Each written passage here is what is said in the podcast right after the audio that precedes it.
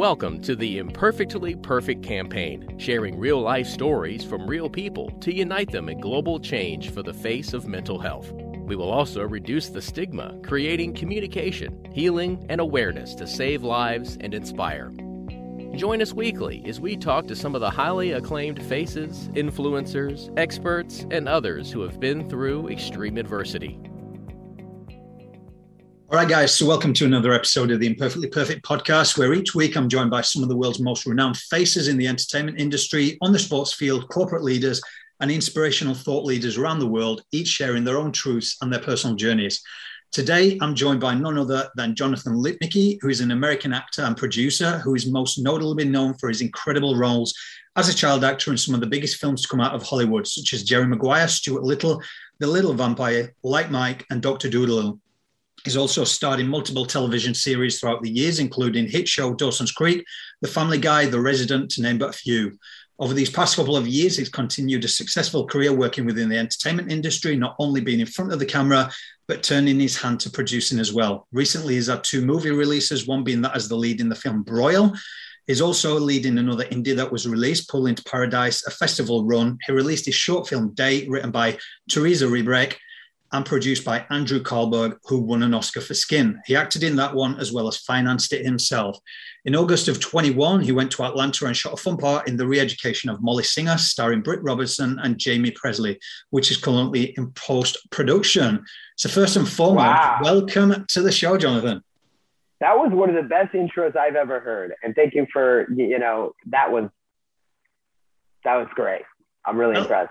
To say that this is called Imperfectly Perfect, I always say to people when they come in, I was like, you get interviewed by so many people who have been trained. I was like, I lead by my imperfections. So to hear that, mate.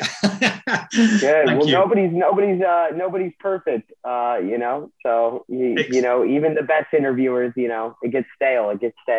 Exactly. Well, thank you first and foremost for coming on the show. And your story really fascinated me because it's one from an external point of view that everybody thinks they know you, they've seen you. And I've listened to interviews and you came to Australia to do some live recordings, crossover. And I was listening to some interviews and everybody's like, what was it like meeting Tom Cruise and Renee Zellweger? Do you keep in touch with them and everything like this? And I suppose the IPC is about what everyone sees on an external isn't always Jonathan's reality.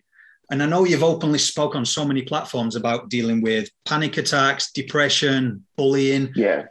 So do you mind taking us back to the beginning, as in your personal account of what it was like going from a young child, Jonathan, who with his parents growing up as a little child, to be thrust into this limelight of something that wasn't your reality or your normal? Yeah, well, I was born into an incredibly normal family. In a suburb in Southern California. The only thing, that I guess really stood out as far as when I did start acting is I didn't live very far from LA. So that helps. I was still technically in LA County, but, I went to Jewish preschool and normal. And then I tried an acting class, my sister was doing an acting class and I wanted to try it. Seems like fun. I was very young. I was probably 4 3/4.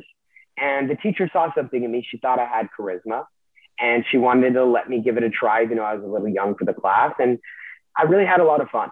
And I think sometimes it's like initially you want to do what your older sibling is doing. So I wanted to try that class. And so I did, loved it. We've practiced these things called auditions in class and I wanted to do it for real. And my parents were not initially for it. In fact, they were really hesitant, but I pushed really hard. And at a certain point, they were like, we have to support our kid's creative endeavor. Like we got to support his growth. So we tried a few, commercial auditions and I booked a few of those. And then, my life changed forever when I booked Jerry Maguire. I auditioned for it. I did not get it. They shot 2 weeks with another kid. Didn't work out. They went back and they cast me and, I found out what I want to do for the rest of my life, and that feeling is very similar, if not the same, as falling in love when you find something that you're that passionate about. And to be honest, my love's only grown for it. A lot of people who start out very young they don't, it's not their choice and they don't love it, but like, it's always been my choice. Yeah. And it will always be my choice. You know, I love it. I love it. My parents gave me every out after every project. Hey, if you're not liking it anymore, you don't have to do this. But I continued because it's not only what I love doing, but I truly feel I was born to do this, and born to do this, whether it's a time when I'm working a lot, you know, I was very fortunate to have some very big roles at a young age, or times when, you know, I didn't work for 5 years at one point. And I think a lot of actors are afraid to talk about that territory because they don't want to seem like they were at any point desperate or whatever, or it's the glamour of like, oh, I was really desperate, then I made it, and it was all, you know, a trip down easy street. But you know, I did. I initially did really well. And then there was time I didn't work. And, you know, definitely people who I've worked with as far as on my team have wanted me to say that was because I took time to be a normal kid. Part of that's true. But I was still auditioning. I was just a terrible actor, to be honest. Because I didn't want to be myself. I want to be anybody in the world but me. And the most important thing you can bring to being an artist is yourself. And I was so ashamed of who I was, and I hated myself so much, that, you know, I wasn't a very good actor for a long time. Wow. I mean, thank you for sharing that. So I've got an incredible friend that I met 5 years ago, and like yourself, he started on Baywatch. It was Hobie Buchanan. Jeremy Jackson is like one of my best mates. I met him 5 years ago. Oh, nice. That's awesome. So I actually learned that what you just said there about you go from something so big and everyone knowing you to ultimately having to find yourself. And if you're not happy with yourself, you go on your own journey, and then you're not working and people don't see that. And then you've got the press on top of it who are kind of like, what's so-and-so doing these days? Oh, they can't be doing much if they're not on something. So I suppose it's a journey that how you come to grasp as a young kid to move into that area. And even I write down questions and I do my research for these interviews, and I kind of flow because I don't know as a young kid how you remember that many lines, let alone for a movie, because I can't remember. Exactly. But what was your reality when, as you say, you came from a normal family, you were thrown into the spotlight with these big Hollywood films? On the one hand, you've got everybody who's loving you, who's thinking you're this person from that, but then you're going home and you spoke openly about having your panic attacks. Yeah. Was that something that came from being thrust into the limelight, or something that you just developed an anxiety disorder, or? You know, I think I would have been anxious without any sort of fame or anything, to be honest. I think, you know, my parents are anxious. I think there's a certain thing to that it's definitely, it can be genetic. I think that my fears are maybe different because I've achieved some sort of notoriety, you know, I definitely have had career worries. I mean, that's really what it transformed into, but initially it had nothing to do with the industry. It more so had to do with me. And, you know, I thought I was going to die every day for, I don't know, 5, 6, 7 years, something like that. You know, I had panic attacks about dying. I thought that it was so irrational. I thought everything would kill me, you know, like anything. And it's hard to even talk about it. It's hard to like actually admit that, but like if I put it out there, then, and I have before, and it's like I would spray sunscreen and I would smell the sunscreen, and you know, when you sometimes smell things you can't almost taste in your mouth, I thought that would kill me. Wow. That's how far-fetched it got, and I was battling every day thinking that I was gonna die every day, and I thought I was alone, and I thought it was a very weird thing, and I went to therapy. And it got a little better, but not really. And then I started getting medicated for it. I still am. That's a goal, to get off. It's so funny, actually. I was looking to get off it right before COVID. And then COVID happened. I'm like, I'm going to stay on some meds for a little longer, you know? Yeah. But, you know, I think it can be the right thing, you know, for people. I hope this is a temporary thing for me. I mean, it's been a long time, but I hope that it's not forever. I would like to definitely gain that control back, but I'd be lying if I said it didn't help me, you know, along with therapy is very important. But yeah, it was really, really bad for a long time, you know, and it goes through waves, you know. It's one of those things where I don't think like I'm ever going to be completely anxiety free, but yeah. You know, I do think that, you know, it's gotten a lot better. And I remember the first time I felt like comfortable when I remember feeling comfortable when I was like 15. And I was like, this is the first time I've been comfortable since I can remember. Wow. And it was really weird. It was really weird to think that. To be like, wow, like, I'm comfortable. I was listening to music with my friends. And we were sitting in my friend's car. We had to have been 16 then, because we got our licenses. And I was sitting in a car. I just had In-N-Out, which was great burgers. And I was like, wow, I'm really comfortable. And amazing burgers. I have to pull you up on that one, mate. Every time I come to LA, it's Wendy's. I queued half an hour for In-N-Out, and I was like, what is this? And I put it in the bin, and I went to Wendy's for a double baconator. You like the square burgers, man? Anyway, I'll let you slide on that. That's a horrible judgment call right there. But I felt comfortable when I was 15. I was like, wow, I don't remember ever feeling comfortable, you know, because there's always this, like, my fight or flight button was broken and smashed in, you know? Wow, it's so powerful to hear that. And I don't think it's when you say it's, you thought yourself it was weird. I mean, several years ago, 6-7 years ago, and I know you're into your fitness and jiu-jitsu and although, like, I'm heavily into my fitness, but mine developed to an obsessive body dysmorphic disorder. And I know that's prevalent. Like, everybody, I was just, I was having these little rituals where, like, I'd be in the mirror for up to 2 hours, just pulling myself down. And the reality was, I can look at pictures now and go, there was nothing wrong with you, but it shows you what your mind can do, doesn't it? You know, I think that goes with anything, whether someone's in a bad relationship, romantic or otherwise, or whether they're doing, you know, have a struggle like you did, or like I did with anxiety. Like, it takes something outside of it to be able to see it. You can't see it when you're in it, you know? And it's unfortunate that, you know, it's hard to reconcile with that. It's hard to understand, you know, why am I feeling this way, especially when you're younger. Like, it's easier when you're older, and then you can kind of understand, how things work, you know? It's hard when you're in something to see it like that, you know, and it's hard to reconcile. Okay. Like, when I was, like, you know, a younger person, you can't really, it's harder to think yourself through it. It's hard to rationalize, you know? When you get older a little bit, you're like, you know, logically, at least, this is an irrational fear. Mm. It's harder when you're younger because you haven't really developed that muscle as much. And, you know, I think with therapy, good therapists, you develop tools. You don't become, you know, it's good to go all the time, but you don't become reliant on a therapist. I think that's the important distinction, you know, as far as, like, you know, there are, in the worst case scenario, you become reliant on them. The best case scenario, they're helping you with tools. Yeah. So therapy has definitely been a huge thing for me. Right now, what I've been diving into, actually, is I've been working with this company, Alter Call, Ryan Blair, who is a successful entrepreneur, started this company, and you do a lot of inner work. You do a lot of meditation. You do breath work, stuff I haven't delved into yet. And I'm at the beginning of my journey working with him. He's been mentoring me, and it's been awesome. It's been really good. I journaled a bunch of stuff over the weekend with him, you know, letting out some stuff I needed to let go of. Letting go is a big thing for me, as it is for many people. And so, like, you know, it's always, you got to always be proactive, I believe, in your happiness, you know?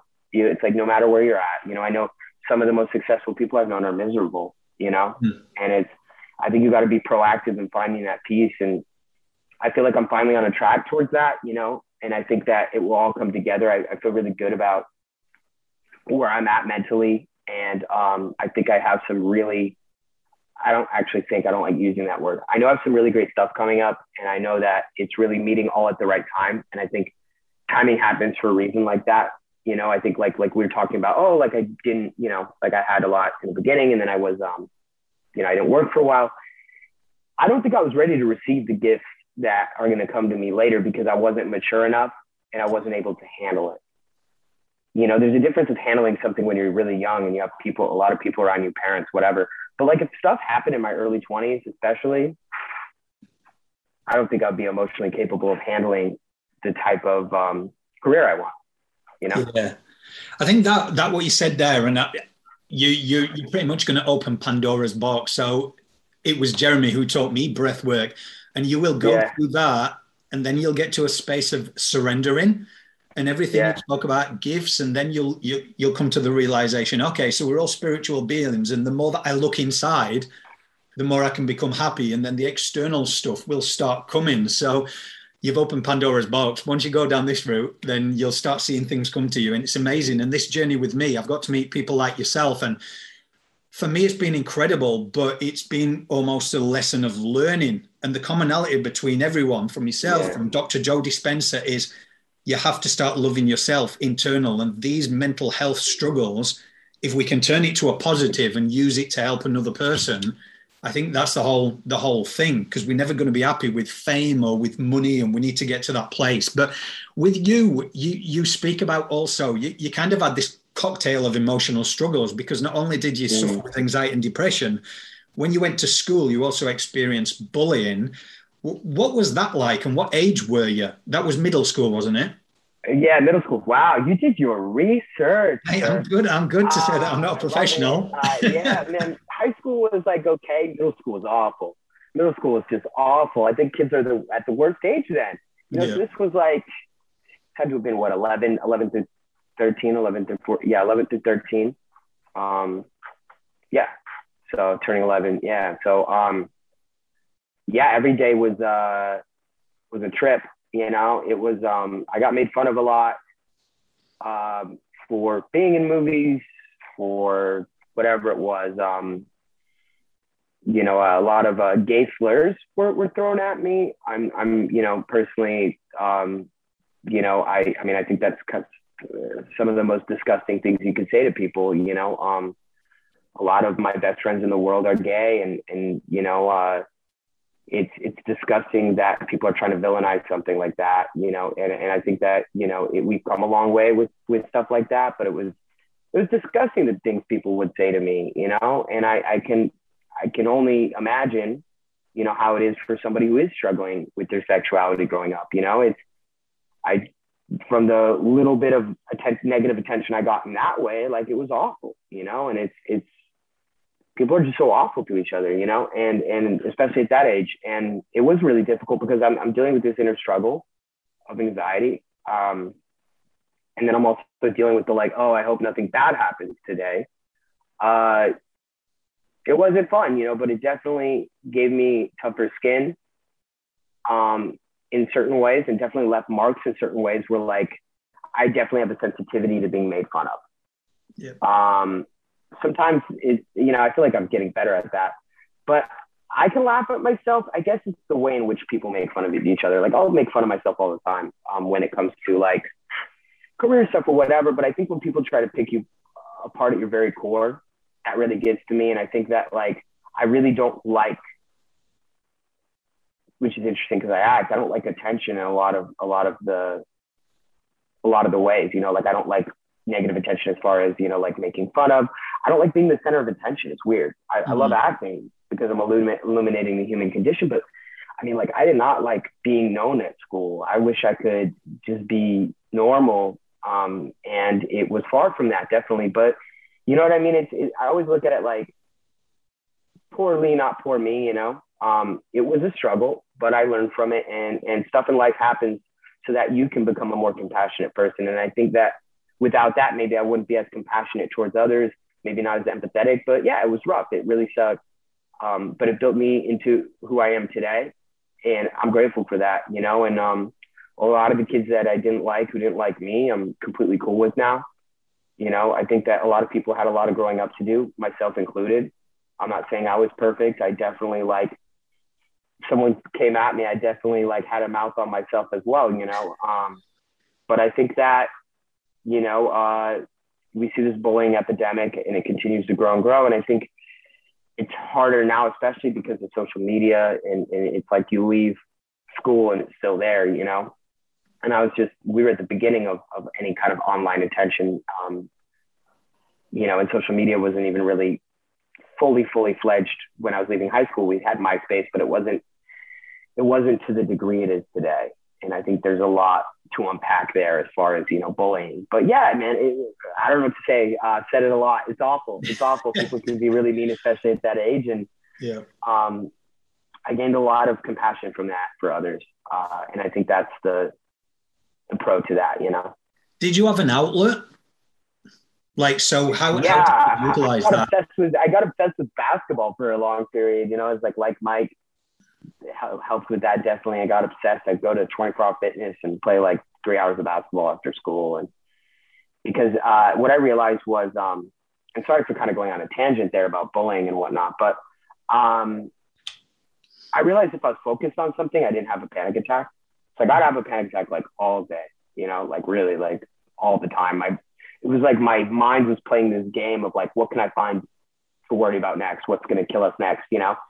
And if I was focusing on acting or basketball, I was good. So like I always was looking forward every day to like, oh, do I you know, if it's basketball season, do I basketball practice? Then I loved basketball practice. Then I got this sinking feeling when basketball practice ended because I had to go home and like I'd be doing homework and I had that anxiety. Like I had to really be in the moment with something I loved to not have anxiety. And it was definitely a prison, you know, that was there for a while until it took repetition. It's like working out, you know, you don't get biceps overnight. You have to keep lifting. And the same things with mental health. It was repetitions of continuing to try to work on these tools to feel better. And to this day, I'm still trying to find things that are better for me or conducive to, you know, me feeling better, you know, which a lot of that is Brazilian Jiu Jitsu. I do Muay Thai here and there. A lot of that is martial arts or, you know, when I get to work, when I get to act, it is truly a blessing. I leave every day going to set so happy. And that's why I'm going to do it forever. So you had an outlet, but was there a point, and this is what I ask a lot of the guys that come on as well, because this whole masculinity thing is, did you ever speak about it? Like, or did you try and keep it in? For anybody that's listening, who is a guy and is at school and thinking, yeah, I'm dealing with anxiety, I'm getting bullied a little bit, but I don't say anything. Was there a moment where you used to keep it silent? And then was there that pivotal moment where you're like, I can't handle this myself, I need to speak out? The anxiety, I tried not to talk about it because I was embarrassed of it. The bullying, I mean, everyone saw it. Like, it was very apparent. Like, the whole faculty knew. Like, they were going to sit me by myself with the kid who was allergic to peanuts, you know? And I was like, that's not going to help, you know? This is going to make me more of an outlier. You know, it got really bad for a while. Everyone knew, you know? Like, even to this day, people will be like, man, people are really mean to you, you know? And everyone knew. But with the anxiety, yeah, I mean, I kept a lot of it to, a few of my friends knew, but I kept a lot of it to myself, you know, or I talked to my mom about it. She was really my confidant in that. And she was really, really patient with me with that. Still is, you know, still I'll talk to her about it still. But yeah, it's hard to keep something inside like that. It really is. Yeah. Like I was always battling this private war in my head, you know, with my feelings, with who I was. And it's like, you're going through so much at that age anyway, when you're starting to go through puberty, where like, I hated who I was. I was super anxious. I was like, my hands would get eczema on them from going like this all the time. And they would break and they would bleed. And that was pretty awful. But it's like, you know what, at the end of the day, it's crazy. Because like one side of my life, I have the ultimate life that anyone would dream for, you know, anyone would dream about doing what I was doing. And I acknowledge that. I always was grateful. I had really good parenting in that way specifically. I've always been grateful for what I do. I know it's different. But at the same time, like way separate than that, because there was a separation there. I had this whole other side of my life where I was less than, like, you know, I wasn't cool in middle school. I wasn't cool at all. I just wanted to make more friends. And I was battling with anxiety. A lot of people not liking me, I felt like, you know, and the bullying that came with that, I was trying to find who I was. I definitely had some phases. I went through some interesting style, which only added to the bullying, but as it made some great throwback Thursdays on Instagram. But, you know, it's growing up sucks for anyone, you know? I mean, there's parts of it that suck. There's parts of it that are great. At the end of the day, when I look back, there's nothing I would do different. Yeah. You know, we all have our set of struggles. It's about how you deal with it. I'm talking to this with a few friends today. It's like, I don't know what those things are preparing me for. I don't know why I had those particular set of struggles. Yeah. They're, you know, my set of struggles, but they're probably preparing me to be a more compassionate person for someone who will need me one day, maybe a kid or, you know, family member, who knows? But I think that things happen for a reason. Certainly do. And Two questions I've got for you is, this day and age, one of the things why I wanted to start the IPC, I sadly lost a friend and I went through body dysmorphia, and that was the whole premise behind it. But one of the biggest things is we see social media, and thank goodness when you was growing up, there wasn't that whole aspect except MySpace. So you are showing your age first and foremost, mate. Yeah. MySpace, that's a bit old, isn't it? With Tom. Oh, yeah. With Tom, the picture. But all these kids these days, and we see they're posting highlights and they're making out, they're wanting this fast route to success. As somebody who was that child star and openly spoke about not working for a while and then working again and consistently trying to keep on going and finding yourself, for anybody through your own personal experience, what advice would you give to any of these kids out there that are rushing for this fame or this success? Well, you know, fame's more instant now, you know, with TikTok and with stuff like that. And I think that it's kind of like a drug, you know, you get this high definitely from being recognized for something you do. Mm. And I think if you're chasing a high, it's just like, you know, a drug addict, like there's always going to be a come down. There's always going to be, you know, time when you're without it, when you're starting to feel the urge of it being gone. And I think that if you always chase something for attention, regardless of what it is, you're not going to be fulfilled. But if you genuinely love making content and you enjoy making TikTok videos and it makes you happy, then when success comes or success goes, you're going to be in a better place. If you're an actor and you do it because you want to be famous, like there are a lot easier ways to be famous. Like, you know, and fame is one of those things that the more and more time goes on, I think it's way less cool. Because now we're in a society that definitely wants to tear people down, and we're all so imperfect. I'm going to use that. We're also imperfect that if you look at any of our past, we could all be in trouble for dumb things we've done 10 years ago. We could all be, you know? So I think that it's a dangerous combination of wanting that ride and that rush so fast, and it also could fall apart at any moment, especially now. And so I think that there is no instant fame without consequences. There is no fame without consequences. And there is no attention without consequences, if that's what you're going for. So I think you have to really readjust.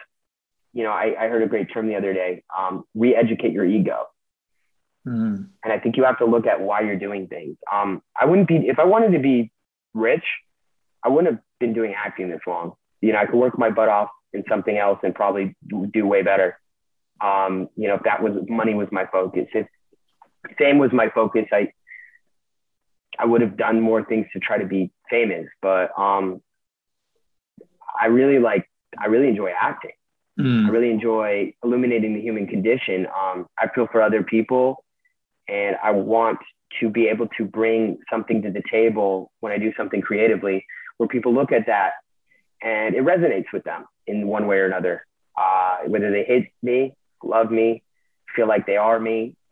I think that storytelling is so powerful in every form, whether it's literature or movie or TV, that I love creating, and I do it because I love creating. And if you are doing TikTok or whatever the next big thing is going to be because you love creating, then you'll always feel fulfilled to a certain extent.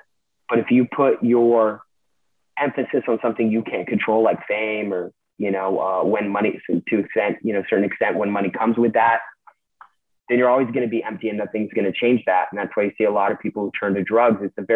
Drugs and alcohol are a very similar thing to fame. You know, there's that high, there's a come down, you know, And I see why there's that parallel. And that's why, you know, people go, oh, you know, why do child actors and entertainers always end up messed up? You wonder why? It's because you built them up to tear them down. And that's true, you know? Yeah, it's powerful to hear. And when you mentioned imperfect before, one of the things I ask each guest that comes on, with everything that you've gone through, what would you say ultimately being imperfectly perfect means to you?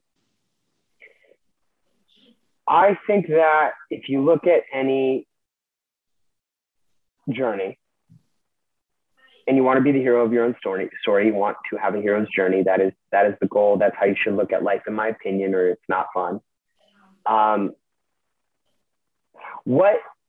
would my story be interesting if there weren't challenges? If I just had this linear career that just shot up and I was just in every single thing for the rest of my life. Okay. Like, that's not super interesting. But you know, what's great is I've had some really awful times, and I've had some really great times, and the awful times have made the great times even better.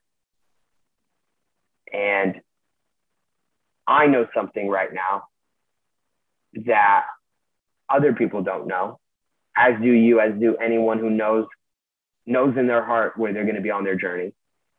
I know that the best is yet to come, and it's going to be really awesome, and I can't wait to show you.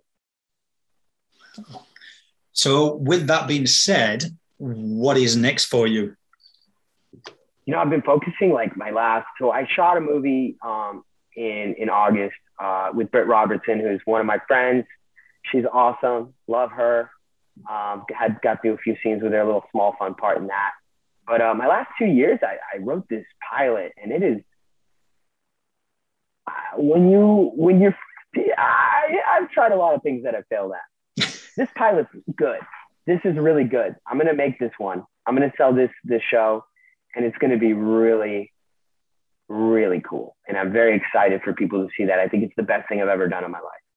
It's the thing that I'm the most proud of that I've ever done in my life, except for being a good dog parent to my dog. You know, that aside, it's the best thing I've ever done. It's the best thing I've ever done.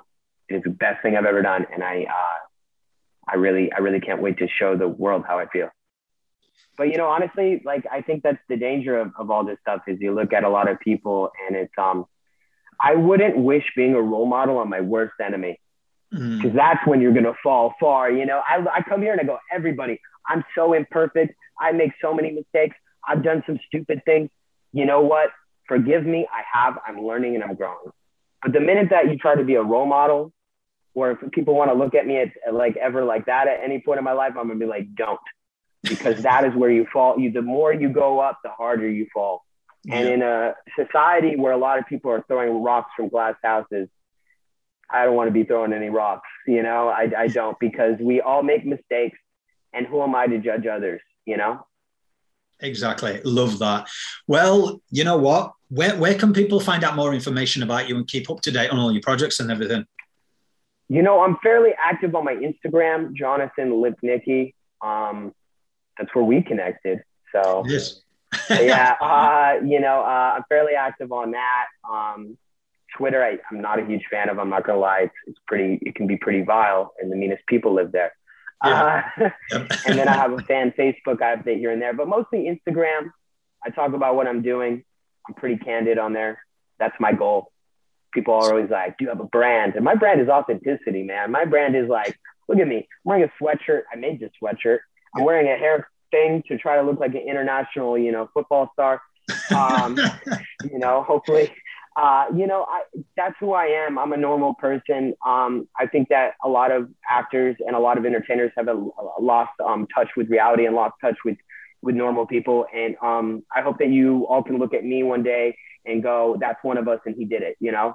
Yeah. Like, I want to be,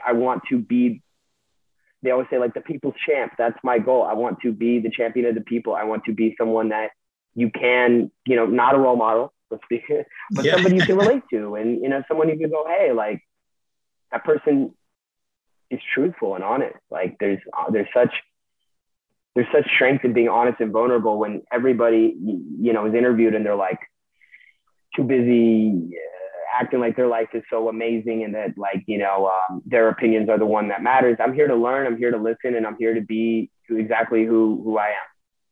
Love that. Love that, mate.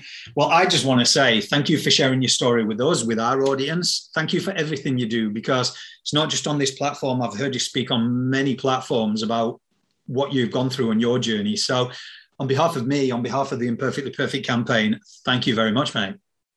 Thank you for having me. You've had some amazing guests, and I'm glad to be a guest on this. So thank you for having me. Anytime. And guys, please remember to keep on checking in, subscribe to the show, where I'll put all the links where you can find Jonathan. Until next time, guys, please keep having the hard conversations, because it's the hard conversations that saves lives. To find out more about the Imperfectly Perfect campaign and how you can get involved, simply head to our official website at imperfectlyperfectcampaign.org or email us today at info@imperfectlyperfectcampaign.org to speak to one of the team. The Imperfectly Perfect campaign is creating awareness and is not a substitute for professional advice. Should you need help, please refer to your nearest crisis number.